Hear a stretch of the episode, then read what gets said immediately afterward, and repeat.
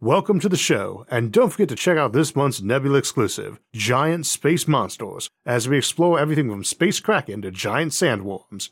To get access and help support the show while hearing every episode early and ad-free, plus hours of bonus content, check out go.nebula.tv slash Isaac Arthur and use my code Isaac Arthur. Good afternoon, everyone, and welcome to the SFIA monthly livestream Q&A. We'll get started in just a moment, but go ahead and start getting your questions in the chat window so our moderators can start relaying those to me as soon as we start. Please try to keep the questions concise and watch your spelling, and try to be polite to others in the chat. We usually go for about an hour, so you probably want to grab a drink and a snack, though we'll take a break about halfway through, too. With all that said, welcome, and let's get started. Good afternoon, everybody, and welcome to our show. We're just going to double check real quick that all of our audio and visual is working correctly for a change since we had that fun glitch at the beginning of last month's episode with no audio for two minutes. And go ahead and start getting your questions in now while we uh, have a chance to check that. And if anyone who's in the uh, chat can go ahead and confirm that they can hear me, that would be appreciated. Uh, so, what's our first question from last month while waiting for those to come in? Yeah, Albert Jackinson had uh, asked if gravitons do in fact exist and we learn to create them and or harness their properties, what technology applications would they have? Uh, the key thing about gravitons is a lot like neutron beams. They're one of those things where if you can find a material that actually reflects gravitons or lets you twist which direction they're going, uh, so they're not just omnidirectionally emitting. That's what lets you do a lot of things like anti gravity, or maybe create a, a, a singularity at a particular spot you wanted, or do some of the warp drive stuff that people tend to like to think about doing. That's the big thing you do if you have artificial graviton creation, and that's one of the two types of graser, as opposed to a laser or maser. There's a gravity laser, which is a graser, and there's a gamma ray laser, and they're both uh, completely different, but also both suffer from the thing that can't be made because we have nothing that's reflective to those materials. Either one would be awesome to have, though. So, we had another question on how you think convergent evolution would affect life from different biospheres. It kind of depends on if we mean convergent evolution socially or in the more biological sense. We would have very little reason to think that random mutation would take us back to a particular model, but you'd expect, like, we think eyeballs have evolved multiple times, for instance socially though like, i think what people mean by convergent evolution in most cases is not like a biologically same body but more of a socially same unit. And in that case that's we can look at examples from our own civilization you know um, in places where they, they've kind of come back to the same idea. There's only so many ways you can build a road. And in some ways you have a better chance of getting convergence socially than biologically because anything that's based off logic can kind of take you to the same location eventually is the idea but it's still a bit of a long shot to assume a culture will come to the same thing. They probably make screws the same as we make screws. They'd probably make an axe or a wedge the same. Uh, their automobile might have four tires, but at the same time, there's going to be so many differences that those similarities will be minuscule, probably. Well, I see the questions are rolling in. so, uh, kicking off today, we have a question from uh, about technological singularity with animal Gupta, is it necessary that warp drive need only exotic matter? It, it so much depends on how you define exotic matter. Um, the thing is, all of the matter we know of right now causes gravity and space time to condense when you when you're doing things with it. In which case, it is warping space time, but not in the way we want. To do any kind of warp drive relies on expanding space in front of you. Sorry, contracting in front of you, expanding behind you, which means you need some sort of matter that will uh, expand space rather than contract it. We don't know of any such type of matter, so anything that would do that would be exotic by definition. But there's a lot of different hypothetical exotic matters that could do the trick. We don't I know of any of them, though. I, I, I, was just laughing. I saw a super chat from Eric Johansson saying, Finally, I didn't miss the live stream. Welcome, Eric. we're going to have to wait for his question, though, because I have a few more in front of him.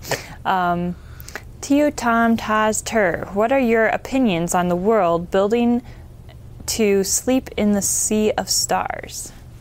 Sleep in a sea of stars. What, what's my opinion? The world building is it a story? What are your opinions on the world building of to sleep in a sea of stars? I think that is a story. Yeah, I'm afraid I don't know that story. Uh, if you want to leave that one in the comments, I can check and see if it's one I've heard of. Otherwise, but I don't know it. I'm afraid. All right, question from Paul Shields. Will you comment on the recently released governor reports on UAPs? Think Simon had a comment about that too. Uh, let's see. Um, no, it's we we did the we did that episode last year on the Navy UFOs, and it is something we should probably get to. Um, Joe Scott, um, he did a good initial video on that too, um, discussing it a little bit. We will do one, but I haven't had a chance to really dip it in deep detail, and I think everyone knows the channel knows that I'm obviously on the skeptical side, but I'm not gonna just go in and say, "Oh, it's all nonsense," or "Oh, this this is you know changing my mind," until I've had a chance to really dive into it. And that usually means I see other people's analysis on a lot of the aerial stuff because I'm not an aerospace engineer, so I can miss little stuff, you know, that that somebody else can buy and say that's obvious. And I really am kind of waiting to hear other people's thoughts on it and have a chance to really structure mine before we do another video on that. But when when it's there, we'll probably do one. Johnny Wings says, So, Isaac, I know you're a big fan of fusion, but do you think it would be possible for us to figure out antimatter and a leap past fusion as a main energy production method? The problem with creating antimatter, ignoring all the storage issues, is that it would probably be very hard to ever create antimatter in an energy positive way. Which makes it a great battery storage. If you can do it like even two to one, that's great for fuel. You make it some big facility, store it up, and use it. Um, but what's more likely is that it would be a very high energy production thing of where maybe even 100 to 1 might be possible, and that would be amazing. Uh, in which case, something like antimatter catalyzed fusion, which we use a little tiny amount of antimatter to set off a whole bunch of fusion reactions um, in a much tinier bomb, uh, you know, which is a little pellet sized thing. That becomes your energy producing drive method. That's very good and fusionish if you can produce antimatter cheap enough, obviously, even if you can't produce it at a profit, that's still a great uh, great spaceship fuel.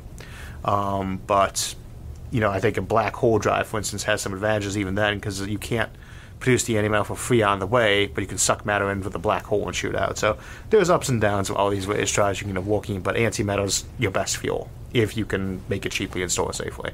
So that would be better than fusion. Speaking of Albert Jackinson, he's back and he says, Good afternoon, Isaac. I had a medical incident last week and that got me to thinking about the medical field, as you might expect. What medical technology do you expect to see emerging in the next century? Well, hi, Albert, and uh, welcome back. Uh, probably one of the most prolific question askers down there. Um, I hope you're feeling better. What was the question again? I just completely lost track of it. What medical technology do you expect to see emerging in the next century? In the next century? A lot of them. I mean, you got to think about how much we've had to develop in the last century. Your pacemakers, all your cancer treatments. Um, virtually every cure we have is either modern polished in the last century or completely invented in the last century. Medical nanotechnology, the big one, um, the ability to genetically engineer things that can do a lot of fixing up or virus killing, uh, retroviruses. Uh, almost everything we discussed in that biotech episode, to be honest, from about two months ago. Um, and uh, I would go down to that one and the post-human video we did right before that really talks about a lot of those options. And I hope you're feeling better about what. Um, Eric Herzl, since no solution to the Fermi paradox is sufficient, what do you think of quote all the solutions you've covered, adding up to another great filter? Um, I mean, not all of them in the sense of some of them are contradictory, of course um, or would be physically impossible. But the usual idea for the great filters is is that you might luck out with one that's like the billion and one odds, but it's more likely that it would be one of those things that adds up a lot. Um, I would tend to say you're going to have some of them that are the big ones, the one in a million odds, but you're just going to have this stack of like, e- even those will be probably something you could divide into subcategories that have better odds each. But you're going to have the stack of small improbabilities are just going to stack up to make it fortunately impossible. Is is my guess. That is a good point, though. We don't actually have any good answers to the Fermi paradox. We have least bad ones. Even the ones I favor are the least bad. You know. LesRex123 wants to know what's your education. It's good to know they can count. Wait, it's good to know who can count. Well, they have one, two, three in oh. their title, so they want to know what your education, education is. is. Uh, Sarah and I are actually both homeschooled. By the way, I want to introduce my wife. Uh, she is uh, the lovely assistant reading us questions this week. Um, and uh, I guess I got my GD back in 1996 when I was 16. And I started college at Kent, uh, local school first, uh, to keep me home. Then I finished my bachelor's there and stuck around for grad school. I did a little over two years of grad school, about 60 some credit hours, so past the master's level, but not into thesis zone. and uh, left for the army.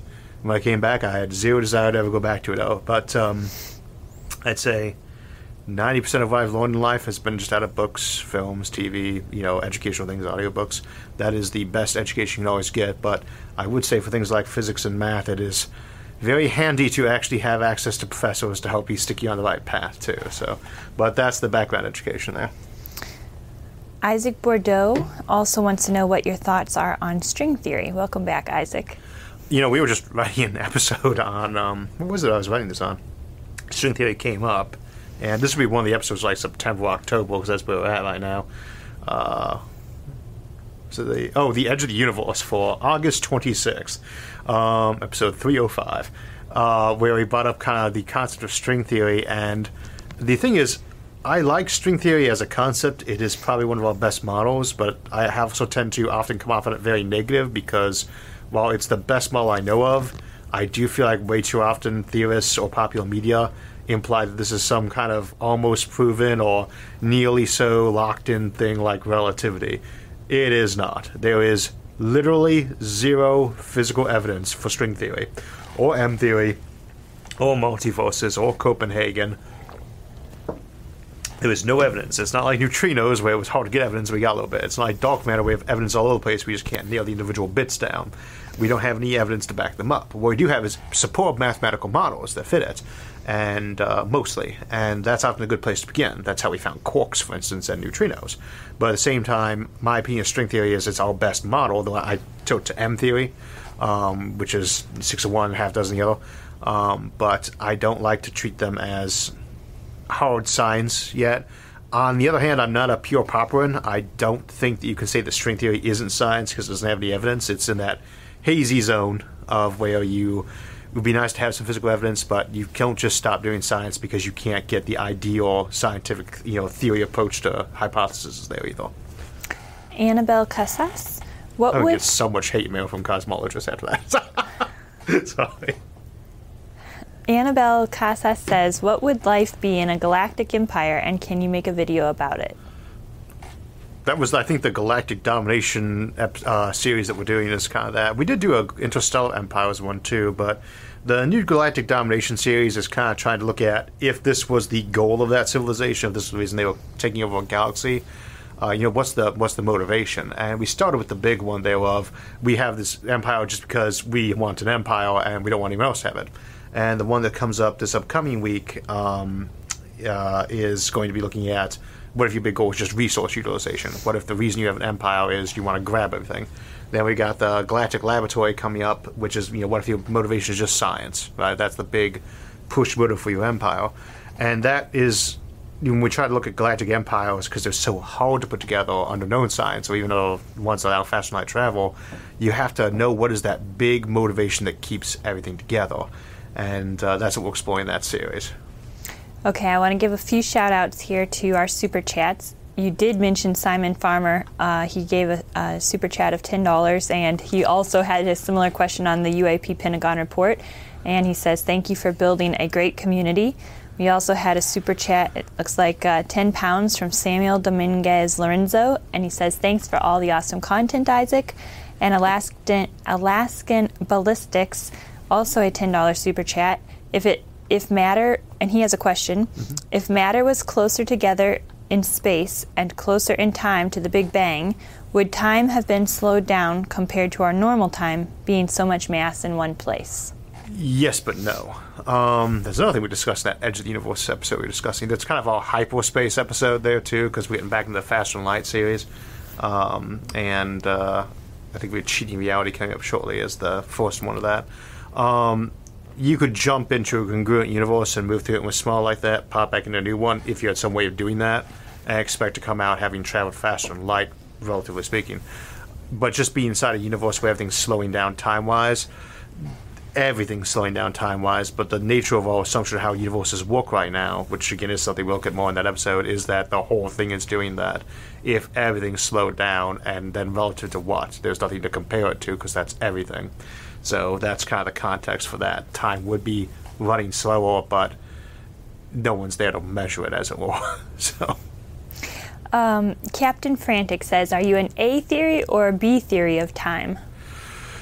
I don't have any official time. One, uh, the arrow of time questions that come up. You know, is it, is it gravity? Is it dark energy? Is another popular one. I don't have one I subscribe to. I do not have even a mode for how we think of time that I subscribe to. I just work with Minkowski space for the purpose of relativity and, and leave the philosophizing up to uh, those who are better suited to that, or myself when it so inclines me. Um, also, a question here from Joey. He says, If you could move back in time and move distance and then rapidly go back to the future, would you move vast distances across space without exceeding, exceeding the speed of light? Was that just a hyperspace question again? Can you, can you read that one again? Sorry, I got distracted. I think it is is very similar to that question we had earlier, but it's from a different audience member, Joey. Um, If you could go back in time and move a distance and then rapidly go back to the future, would you move vast distances across space without exceeding the yeah. speed of yeah, light? that is actually something we talk about that that same video I was just mentioning. That is, the idea is not to go to your own universe. That's why I say congruent universes, because if you're going backward in time, the question then becomes, um, why are you going forward in time again? You know, why not just colonize that universe back then or something like that? So, but yeah, that's exactly what would happen if there was congruency that way. That's the question is if I if I jump back in time ten minutes here, am I landing here or am I landing how much the Earth is spun in ten minutes or how much the Earth is orbited in ten minutes, etc. Okay, we have a Psycho X Team question. What do you think of Kessler syndrome being a possible solution to the Fermi paradox? doesn't work out as one. Kessler syndrome uh, is the name for when a space debris event um, starts to spiral, um, and you get a whole bunch of debris scattered all over the place that makes more debris. You know, I I have a piece of debris hits a satellite, that satellite explodes, sends out more debris, which hits other satellites, and next thing you know, you have a big cloud of matter all around the planet. And I think the first time I became familiar with that idea was actually from. Um, Palladium's Rifts game, uh, as that was the reason for why the planet Earth was trapped off in space in the post-apocalyptic future was there was Kessler syndrome all around that, keeping them from their space habitats on the moon. Um, but the problem is, space debris doesn't last forever; it goes away. It can be cleared. It's very hard to do. We were talking about that a little bit yesterday at the International Space Development Conference that the NSS put on. Uh, for those of you who caught that. Um, space debris problematic to remove, but it, it can be removed and it goes away on its own. So it really doesn't fit that constant problem situation that would fit it. We have a few questions about upcoming episodes or if you've done an episode recently on a topic. Um, the first one is Do you plan on going back to Event Horizon again? Anytime John invites me on, probably. probably anytime John invites me out. It sounds like they're thinking about it. Uh, Sin- Sindri says he, he's uh, they're they're in the process of thinking about that.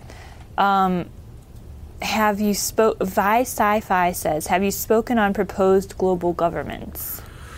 Uh, well, I've, like every other young person in my lifetime, ranted about any number of governmental systems down the years. Um, we actually have an episode we called had an episode on it. the geopolitics of space coming up with uh, what if alt hist uh, the art history channel that rudyard runs uh, he'll be looking more at the current governments potentially doing that than i will be i'll be more setting the stage but that episode will be coming out in july And Silver Comic says, Hi Isaac, what do you consider the greatest failure mode of futurists of the past? You know, I see when Henry Ford said if you, if you ask people what they want, they'd say build me a faster horse. Um, that's the the one that we all get. There was there you get stuck in the problem of the present.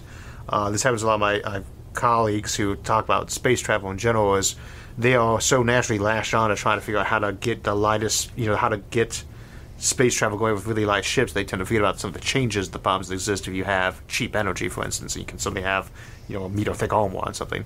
Uh, we all get kind of stuck in those modes. That's not just a futurism thing, but that tends to be a, a faster horse. yeah, I think I, I think this one is um, one you've also done an episode on recently. Uh, Time Zone says, "Hi Isaac, how do you think if a completely automated alien sleeper ship does a gravitational maneuver around our sun with no effort of communicating with humans, how do you think that people will react? I'm sorry, one more time? Um, How do you think a completely automated alien sleeper ship, if they did a gravitational maneuver around our sun with no effort to communicate with humans, how do you think that people would react?" Kubusier Moore. Or if I'm, I always mispronounce that. Uh, Fraser Cain from Universe Today once walked me through how to actually pronounce that, and I still can't get it right. Uh, but we had that one exo uh, exostellar asteroid that came through that was shaped like a cigar, and the question was whether that was a sleeper ship or not. And I said, "Wow, we, we you know we lucked out and saw one." Exactly, we did luck out and see that. Once we saw it, we can't keep track of it though. Um, that would be kind of your odds on seeing a sleeper ship based on its size. Um, except that they really shouldn't have a it slingshotting this close to the sun. Um, and uh, we probably have millions of those pass through the solar system in a given you know century. So And you had uh, an episode slim. on that, correct? You had an episode on sleeper ships. Yeah, we do have an episode on sleeper ships. Yeah, that's uh, more of uh, the idea of us building them and, and the problems with them, though. But yes, very undetectable, relatively speaking. Uh, question from back down on the boat. What kind of governance do you think SpaceX will create in their upcoming Mars colony? And the the side commentary is that Eli won't answer my tweets. So. I think it would be a really bad idea for anyone that. It, yeah, you don't casually start up your own new government. Uh, it, it takes a long time. And, and here's the thing: if you suddenly declare yourself a, a country of ten thousand people, um, I live in a tiny rural suburb of a tiny city of twenty thousand people. Uh, in a relatively unpopulated county of 100,000 in a state of 10 million. And I don't think Ohio, even as one of the biggest states out there, could really push around like either U.S. or China or things like that to say, "Hey, we're independent." Let alone could the little village I live in. You need probably to have a population of hundreds of thousands before you could ever achieve political independence or your own governmental system in modern context, because you have to offer services to people and. You know, who's who's running your courts? How many judges do you have uh, with a colony of a thousand people? Uh, how many doctors do you have? and all the other specialists. And what do you do if all the other countries say, "Hey, we're angry at you now. We're embargoing you, so you're on your own. We're not going to shoot you. We're just going to tell you you're all on your own." That's a problematic situation to be in unless you've got a really big population. So, Especially in outer space. yeah, where everything is hostile and designed to kill you. Denver Sanchi says, What do you think the most likely form of faster than light is? I believe that's what he means. He put FTL. Yeah, yeah, that is it. Um, well, the most likely to me is none at all. I, again, I really don't think we'll ever get that. But if I had to guess, I would say probably the hyperspace versions of it, where you could, if there are parallel realities that you can move between, um, that would be the one you would be able to probably most likely do is a congruent shift. But I don't tend to think any of them are very probable to be something we could do, ever. Okay, on that lovely note, Lucas Spren wants to know if you have read The Fundamentals of Astrodynamics and whether or not you would recommend it. looking over the shelf to see if you know the title of that without me knowing it. Uh, no, I don't have that particular book. I'm trying to see what the actual name of the astrophysics books I have. Um, that was, I had astrophysics with Dr. Mark Manley. He was my undergrad advisor too, though this was a grad class. Um, way back in like 2001 or two, and I think we we did use a book for that. I just can't remember what it was called. All right, we have a question here from Winton Ashley, and, and thank you, Winton, for your $10 uh, super chat. He says, Isaac, there's antimatter and matter, but what about neutral matter? Could it touch both without exploding? Maybe it could solve antimatter storage, being able to store it in neutralium, powder, or foil. Uh, that's one of those ones that's probably best answered by watching our antimatter episode, but kind of the short form on that, we have a habit of saying that antimatter and matter, when they touch, explode. That is not really true. What happens is whenever you combine two things with very different setups there that are opposite, they, a event will take place that reshuffles everything around.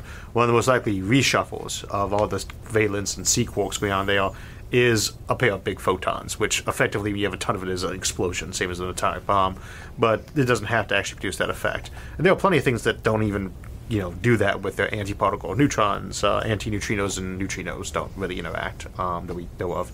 Uh, dark matter probably does not either, but uh, hard to say. Uh, there's no real need for neutral matter in that kind of context because it's kind of like a positive, negative, but maybe there's something like that out there and we don't know about it yet too. Particle zoo. Here's a question that you're going to enjoy uh, from Worston. Thank you, Worston, for your 20 pound uh, super chat.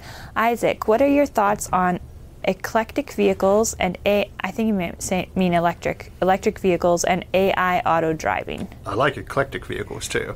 I know.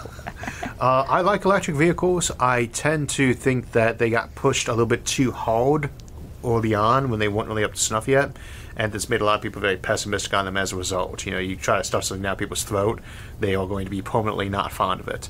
Um, but electric vehicles are starting to kind of make that, that transition into generally economical. Uh, they probably can get to economy of scale, um, you know, in the next decade, where they'd be genuinely competitive without subsidy. That's hard to say. Um, batteries is the big one on that one too, of course. I like them as a nice combination to go with nuclear power and uh, solar power combinations, but really that's more about getting the right batteries, getting better solar panels, and convincing people that nuclear power is good, which I think we also have some episodes coming up on. Yes, we do. Embracing Nuclear Power, August 5th episode. Uh, so, and a Future of Thorium episode, which is September 2nd. I have the schedule on the right. Um, and I know we up on the screen we show the next month's episodes, but we usually are planned out more in advance. Like I think the schedule right now goes to September 23rd, uh, Spaceports. So quite a few episodes coming up. Jossie George wants to know about the Dyson sphere. If we wanted to live on them, how would we obtain the atmosphere? You can't. Well, I shouldn't say you can't. Uh, you could potentially build Dyson spheres with anti gravity technology if you had artificial gravity technology, but the classic Dyson shell image that people get, and that's why we so often use the term Dyson swarm instead, to just indicate a lot of artificial habitats floating around a star. Um, there is no gravity inside a spherical shell. If you add up all the various points of gravity inside a spherical shell, um, you know, like a hollow Earth, inside there, whether you're one foot away from the edge or in the center, there is zero gravity. So if you got an atmosphere inside there, it's going to fall into the sun because the sun in the middle is still pointed towards you. But you will still be able to breathe because you'll also fall in with the atmosphere to the sun. And some months later, you would land in the sun. so, um, that that that sounds exciting. Know, yeah. land in the sun and burn to a crisp. Burn to a crisp. Yes. Yeah. Uh, okay. On that lovely note, we had a, a, clarifying question from Sam Jones on the string theory mm-hmm. concept. Mm-hmm. He said, if that if string theory did turn out to be true, could the idea that gravity leaks across spatial dimensions explain dark matter? Dark energy is usually the thing that they think of as being connected to rather than dark matter. We, we tend to think that dark matter is just a type of matter that is fairly non interactive. And again, there's a lot of matter we already have who is not very interactive, neutrinos. Um, dark matter only has to be as non-interactive as neutrinos and just heavier like most particles. Most particles are actually heavier than atoms that we have. Most particle types like tau, uh, tau neutrinos and up sorry bottom and top quarks are both heavier than uh, than whole atoms. Um, but uh, the leakage thing is more the dark energy concept. Gravity is insanely weaker than the other three physical forces: electroweak, strong, nuclear. Um, they all you know not as strong as each other. There's a difference of you know orders of magnitude between them, but gravity is a trillion, trillion, trillion times weaker. So the assumption is, and only positive. The assumption is often that it is connected to the flow of time, that gravity is only positive in the direction of time flowing forward, or that it leaks between universes, as in string theory. Those are very good theories. Uh, I don't really like to popularize them though, because again, there's no evidence that they're true. And I feel like when we popularize it a lot, it can get people the impression that that's been worked out, and then 10 years later, someone kills the theory, and everyone's like, ah, ha, ha, you've proven this thing wrong once again. And it gives people the impression that physics is one of those fields that constantly disproves itself, when in point of fact, I can't remember ever having done so even once. So, uh, we'll take one more question before we go to break. Oh, I, I had like four. Oh, okay. Can well, we, we can rapid fire them and go to break. Can we squeak those in? We got quite a few coming in. So, um, Silver Comic, what do you consider to be some low hanging fruit in trying to investigate the Fermi paradox that we're not currently pursuing? Uh, looking for atmospheric signatures, probably a high levels of oxygen would be the easiest one. Okay. Um, also, we have a super chat from Eric Johansson. Thank you for your donation. Would a united world government, even just a loose confederation, be beneficial for humanity to expand into space? Probably less than people would expect. Um, you know, neither the Soviet Union or the United States actually needed a unified government to get to the moon. Well, and, and, it might have uh, discouraged yeah. them from pursuing it as rapidly. Yeah, I could think of it as being pretty useful in many ways to have a, a, unified government or the exact opposite, but the key is I don't expect us to ever really have one until maybe centuries down the road we colonize millions of other planets or something, in which case I like to think we could colonize space, so probably could do it without a unified government, otherwise it ain't going to get done, probably. Um, Lucas Spren asks if you agree that it doesn't bode well. How many people prac? Oh, hold on. Maybe I didn't read this question. Um, sorry about that. I, I think I'm going to skip that one and move on to the last one here with Darren Jones. We are a species. We as a species Yes. are just about ready to start expanding into space again. Are we on the verge of greatness or conflict? We were always on the verge of greatness and conflict. Uh, except for when we were completely over the edge into the, both of those things. we are we always a species that kind of thrives on a bit of chaos, but that's that's yeah, hey, that's how it works with us. Um, I think we're always on the edge of, of self destruction, and uh, you know we are at the same time both incredibly vile and noble. All those wonderful things. A great dichotomy. And on that note, let's go to break. I was going to say, I think So we will be on break for a few minutes, and it's a great time to get a drink and a snack and some more questions into our moderators. For those of you who tuned into last month's live stream, where we were doing our first one at the new studio, and the audio was out for the first couple of minutes, then the camera failed, twice. Thanks for joining us again this month, and fingers crossed we were having less technical difficulties. But when the first camera failure happened, I'd been in the middle of discussing how black holes distort space-time, and I thought I'd continue and finish that while we're on break. The first thing to understand is that black holes are tiny and have no special gravity going on. Turning a star into a black hole does not result in its planets getting sucked in, or even making it dangerous to be nearby. It's regular gravity and doesn't start producing its weirder effects until you are considerably closer to it than would already have been lethal close to the old star pre-black hole. Whenever you put matter or energy in a place, it draws things towards it and makes it a bit harder to get away the nearer you pass, as it would leach your velocity, and if you increase that enough, the velocity would rise to the speed of light or higher. One key notion there, the event horizon of a black hole is that place where it reaches light speed, but it doesn't stop right after that. Go a few meters lower, and the escape velocity is now even higher.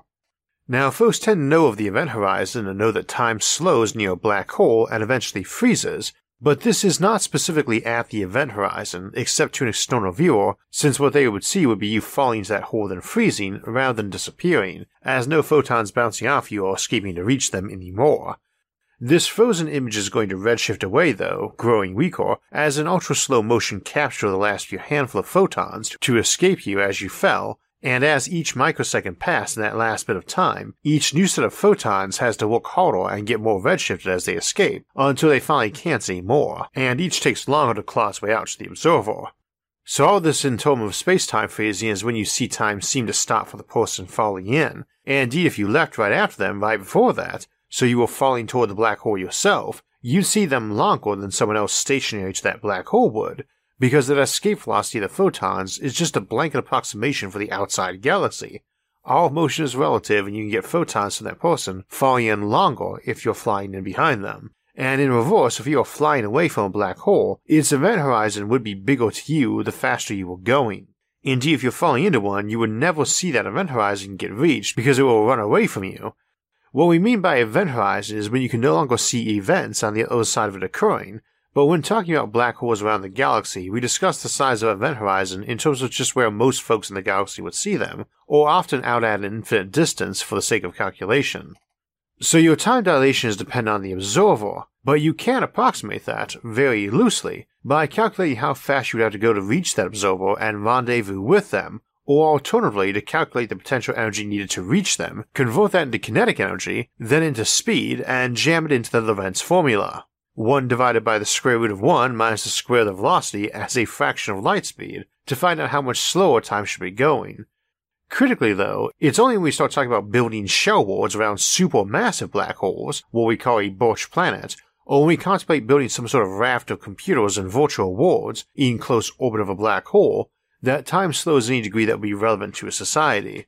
Needless to say, that's still an abridged explanation, but hopefully a bit clearer than the one given last time when the answer was on the fly with technical problems going on. And now, back to a hopefully glitch free second half of the show.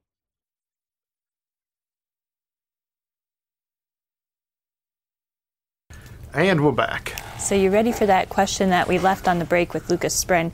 It says, Do you agree it doesn't bode well how many people practically worship Elon Musk and doesn't question whether he is sole designer on SpaceX or not?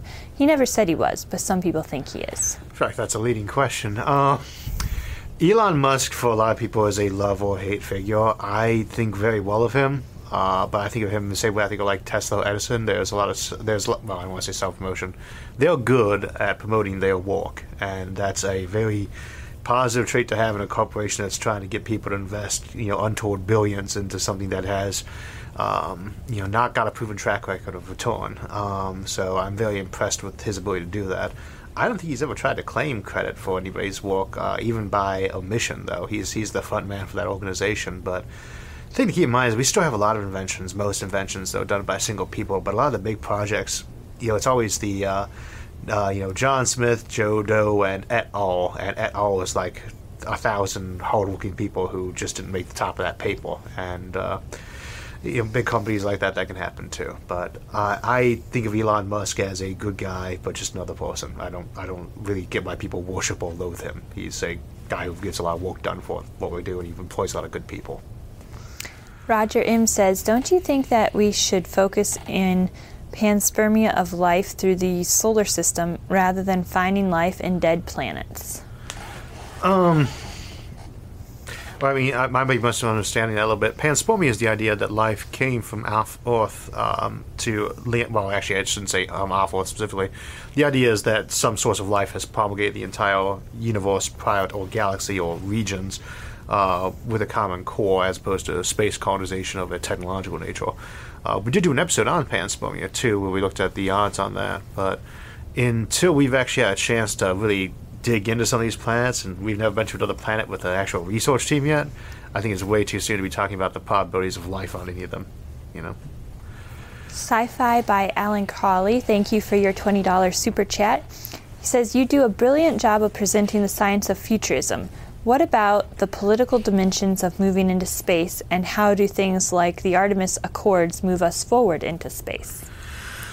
Um, again, we are doing that geopolitics episode with uh, Rudyard from What If Alt Hist, uh, What If Alt Hist, uh, shortly uh, in July, and he'll be kind of trying to look into that too. But the thing is, you know, trying to guess who's going to win the next election term is tricky enough without trying to throw in space to that too.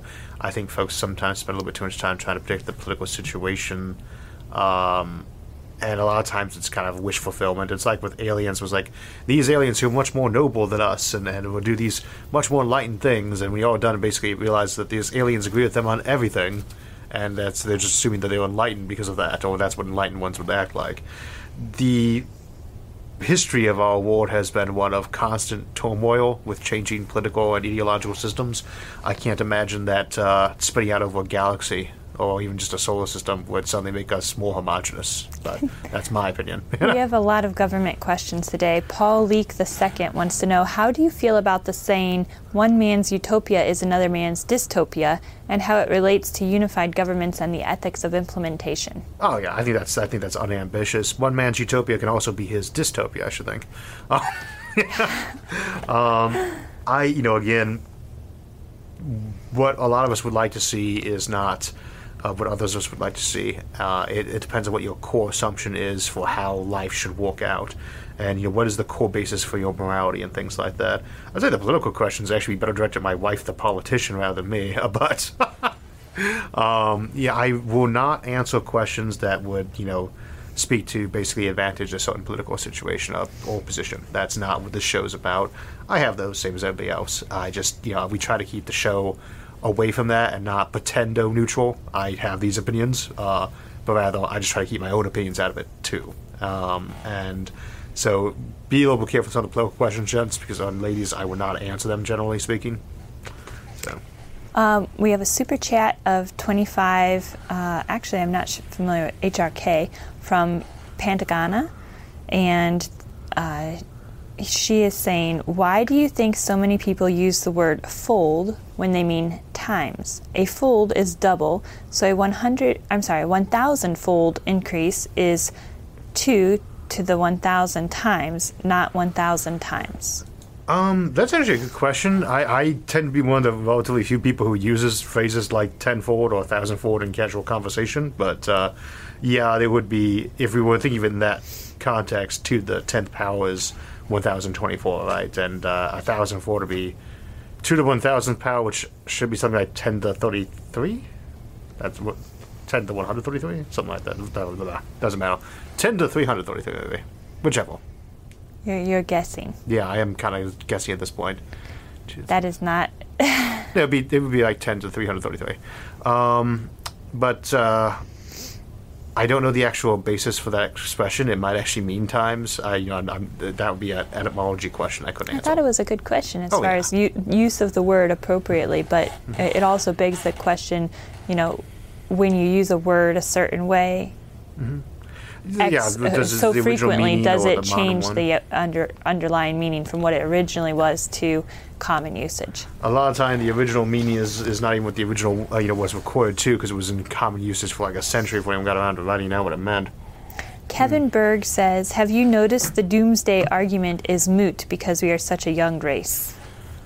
No, I, I think the doomsday argument is a probabilistic argument. We did an episode on it way, way back, like season one or two. It's like somewhere in the first 20 episodes, I think.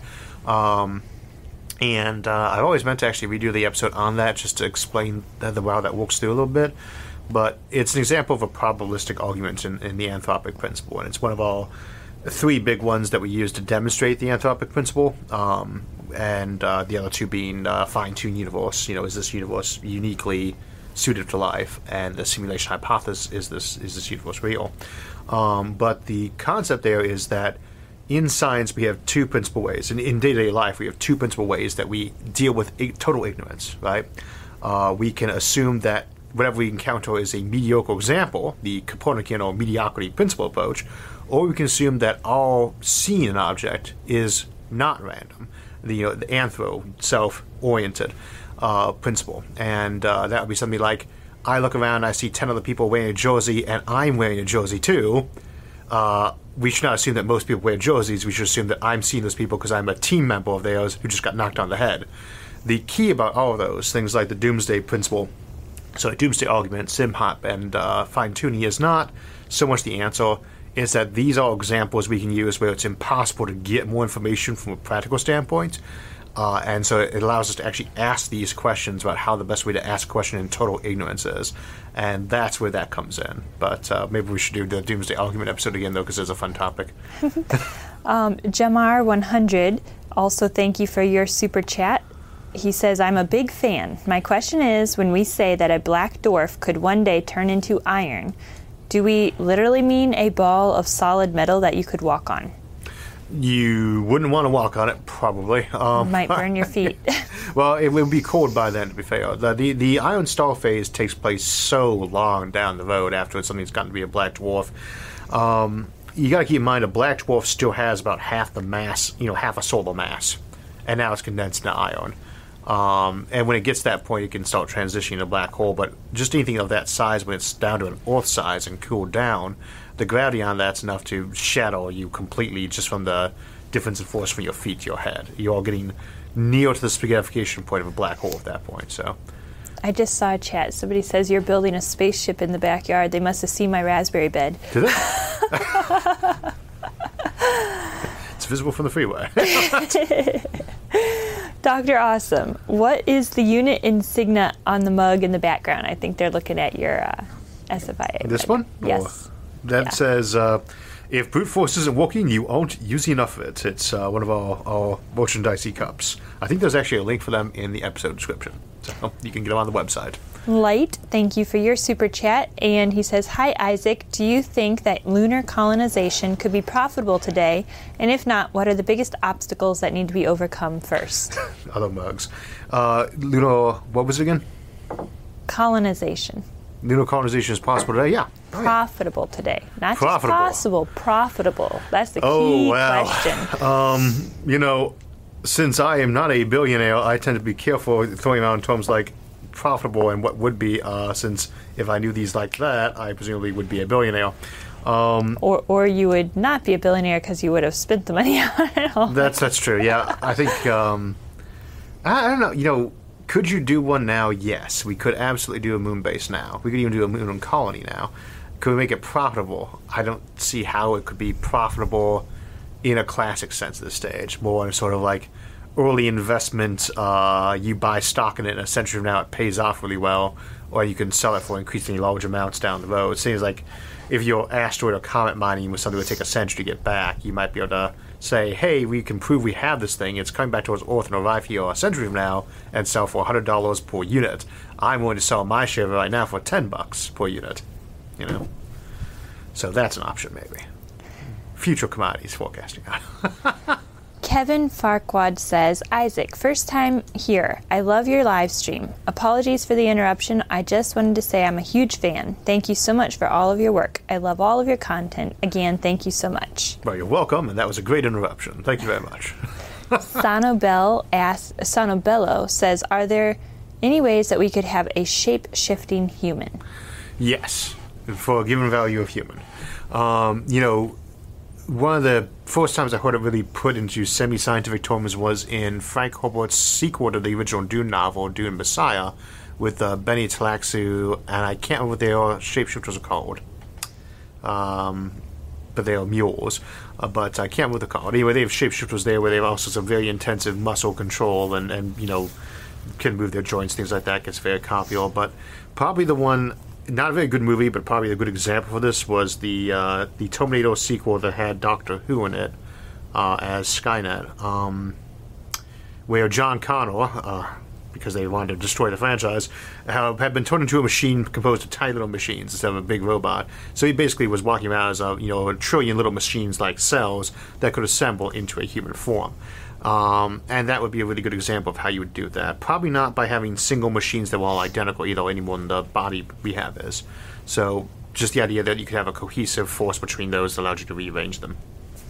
Sounds like uh, this person might have been watching your panel discussion yesterday Ah.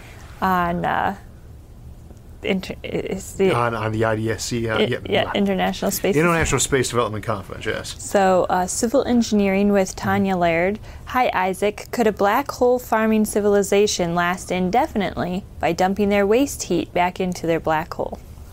We were just discussing waste heat Yeah. from that conversation. Yeah, I mean that was one of our original. Um, uh, for for context, we missed that the International Space Development Conference that got canceled last year uh, went on this year virtually, and uh, that was the last few days going on there. And I showed up as a panelist and uh, also to accept the award. And, and this year, the award I got, which is in the background up there, I have the camera on Sarah again. Oops. You're on me. I, I should laugh. The one back there in the corner, that's that's the award from them from last year. Um, but uh, congratulations to Phil Plait, by the way, for having won it this year. Um, it's Black Hole's heat loss, and I get distracted today. I think it's because it's a Sunday. I, I, I should go out and play in the garden after this. Um, but uh, You you, could to read the potentially dump heat down a black Yeah, hole, okay. but we do not really know how the thermodynamics of black holes works. There's a tendency to assume that you can use black holes to cheat thermodynamics, when in point of fact, all we know for sure is that we can't say for sure that you can't. Uh, we haven't ruled out that black holes follow the laws of thermodynamics yet, or some close version of them.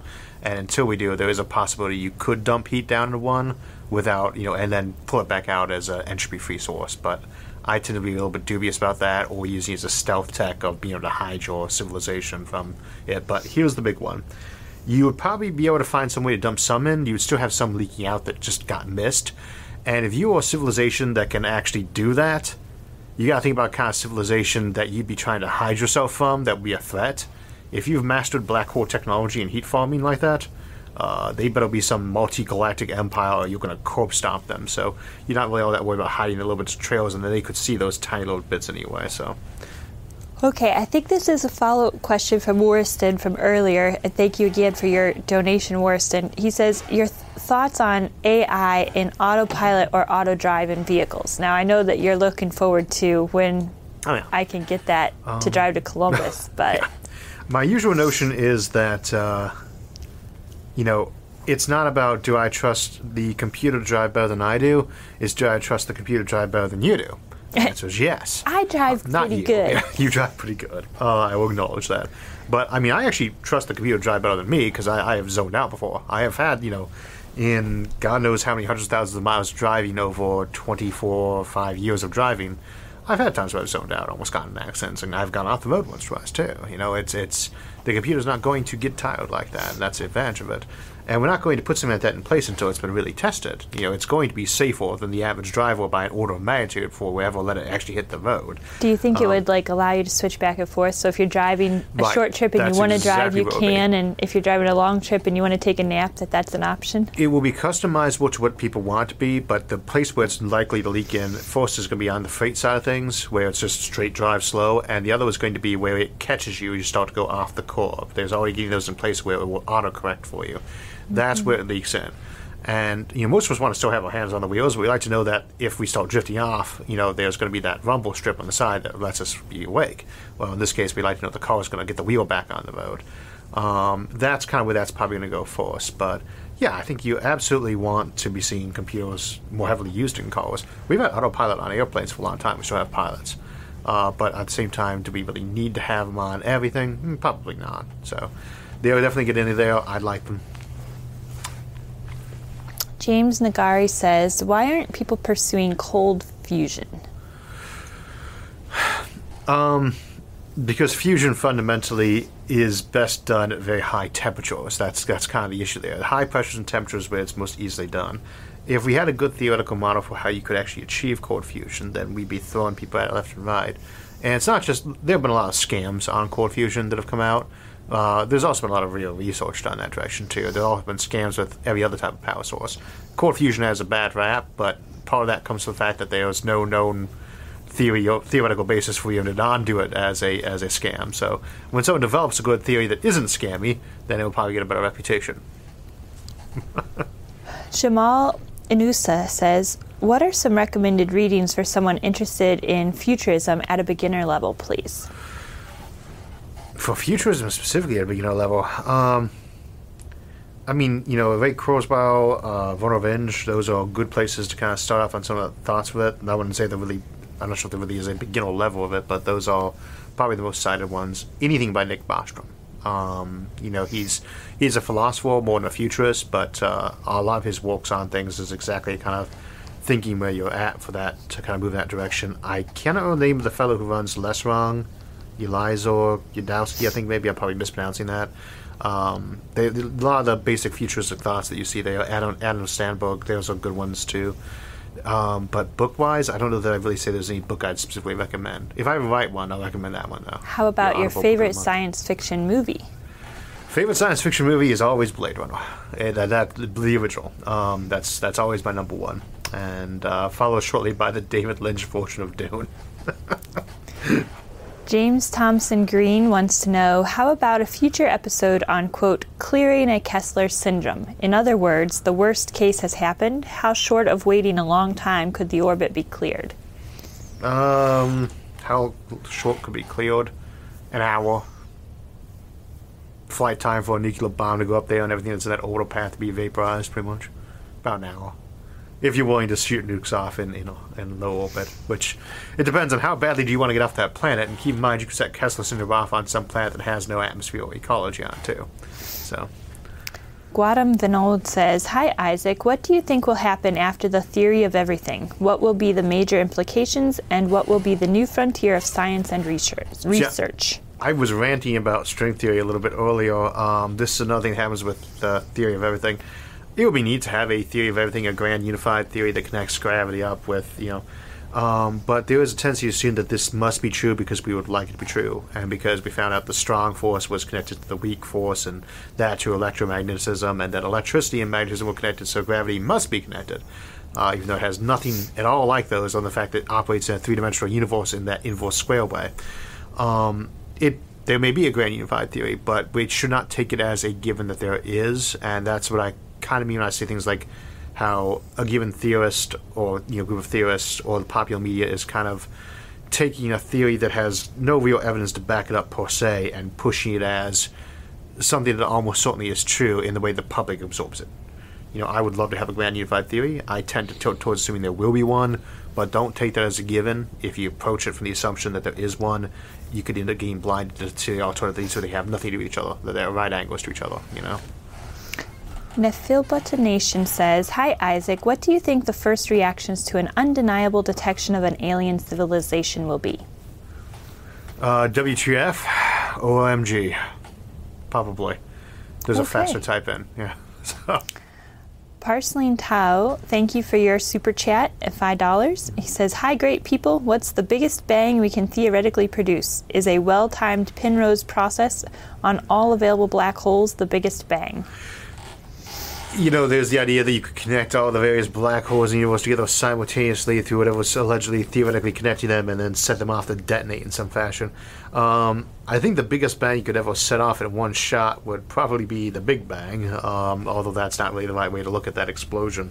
Um, I think your biggest probably are the ones we always see naturally occurring, like quasars or um, black hole modules. So, probably your biggest energy release one you could plausibly have happen would be two galactic core black hole modules. Uh, you should see a lot of those happening in about the one quadrillion year range, I guess, is when you see a lot of those happening.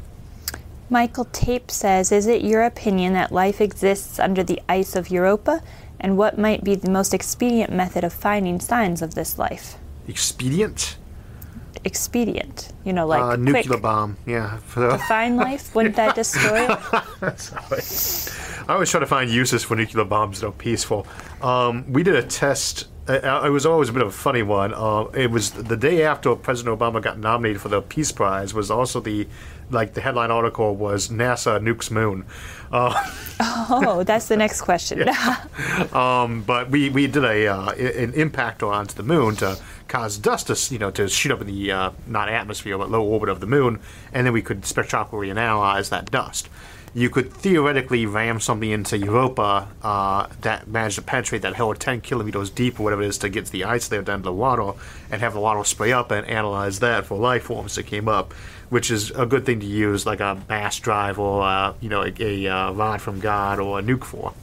But probably your best way to do it, if I was going to just throw one together, would be a large radio uh, thermogener- uh, RTG, a large radio isotope generator, on the end of a long fiber optic cable that had good tensile strength. They just let it melt down the ice all the way down 10 kilometers, and then have sensors on the back end of that. And of course, you want to make sure that's well shielded, otherwise, all your new life forms would be getting encountered by that RTG powered probe, would be getting sterilized by that radioactive probe. But, you know, it's doable. That's how you melt down through the ice, I think. Not Intimidated asks, What would the consequences be of taking mass off the moon?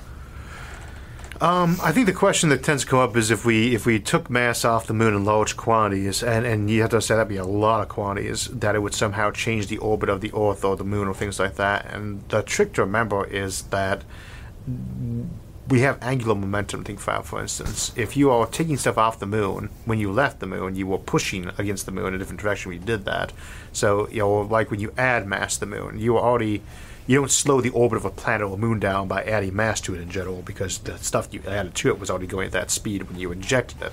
Um, but you could, if you were willing to extract the equivalent of the entire Earth crust from the moon, that could have a significant impact on, on the overall mass distribution of the Earth Moon system to cause some orbital changes. But I, you'd have to run through the calculations on them, and they'd be very specific to each case.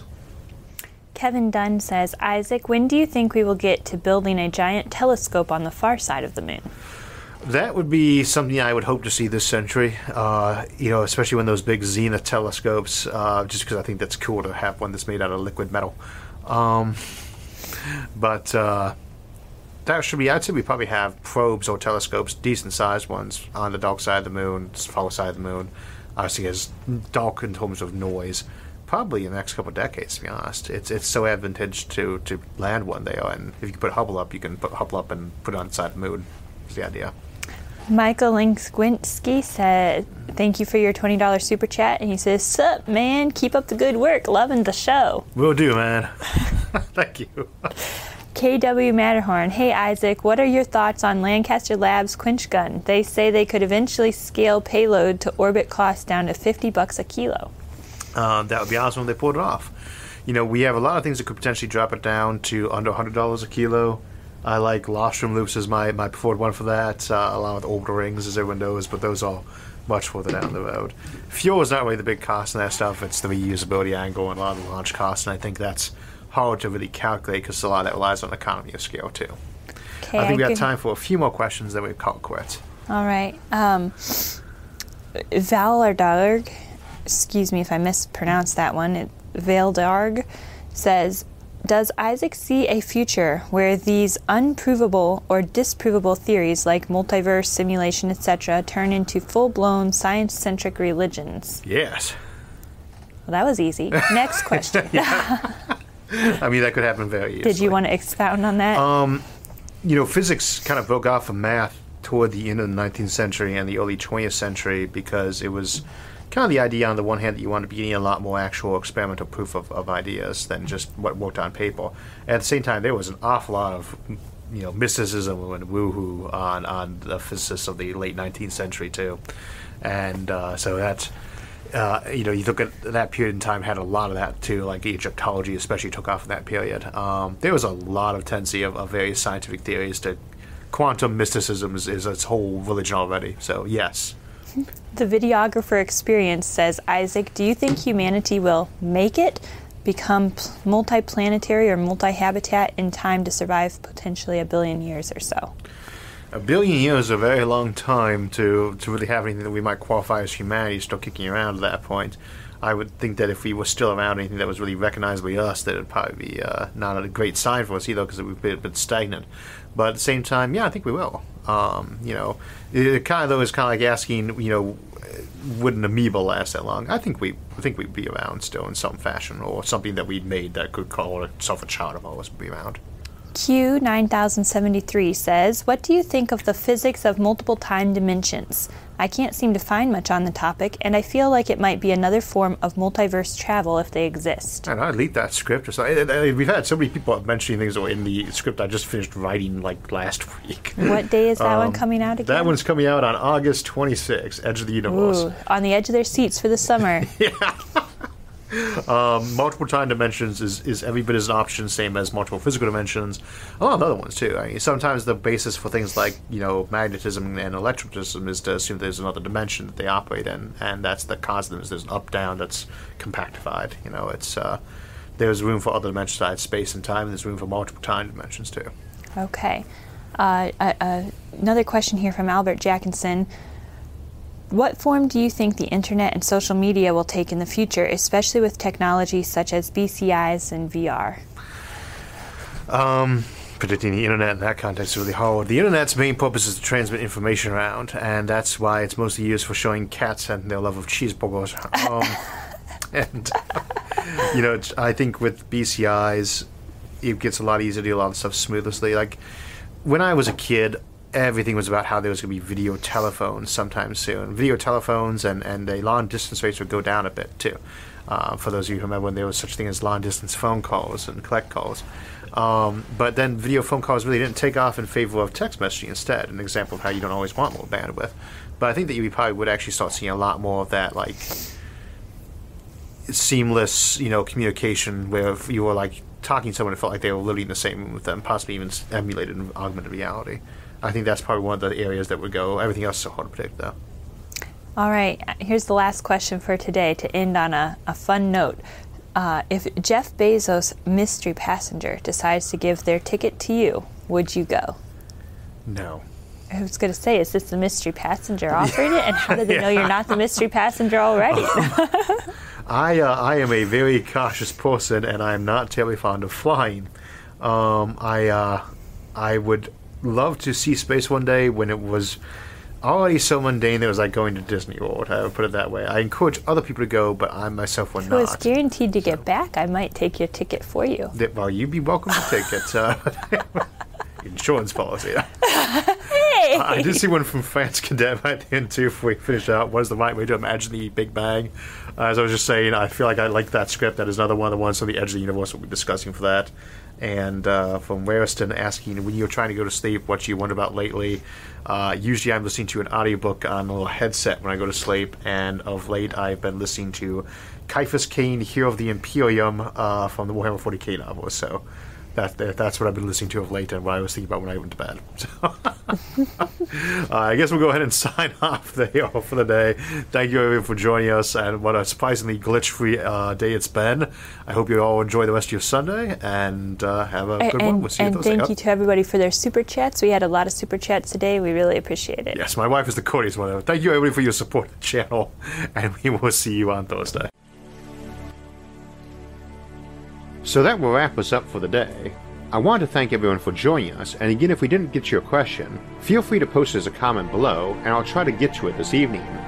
Also, you can continue the conversation at any of the forums on Facebook, Reddit, Discord, or our website, isaacarthur.net. Thanks for joining us, and we'll see you Thursday.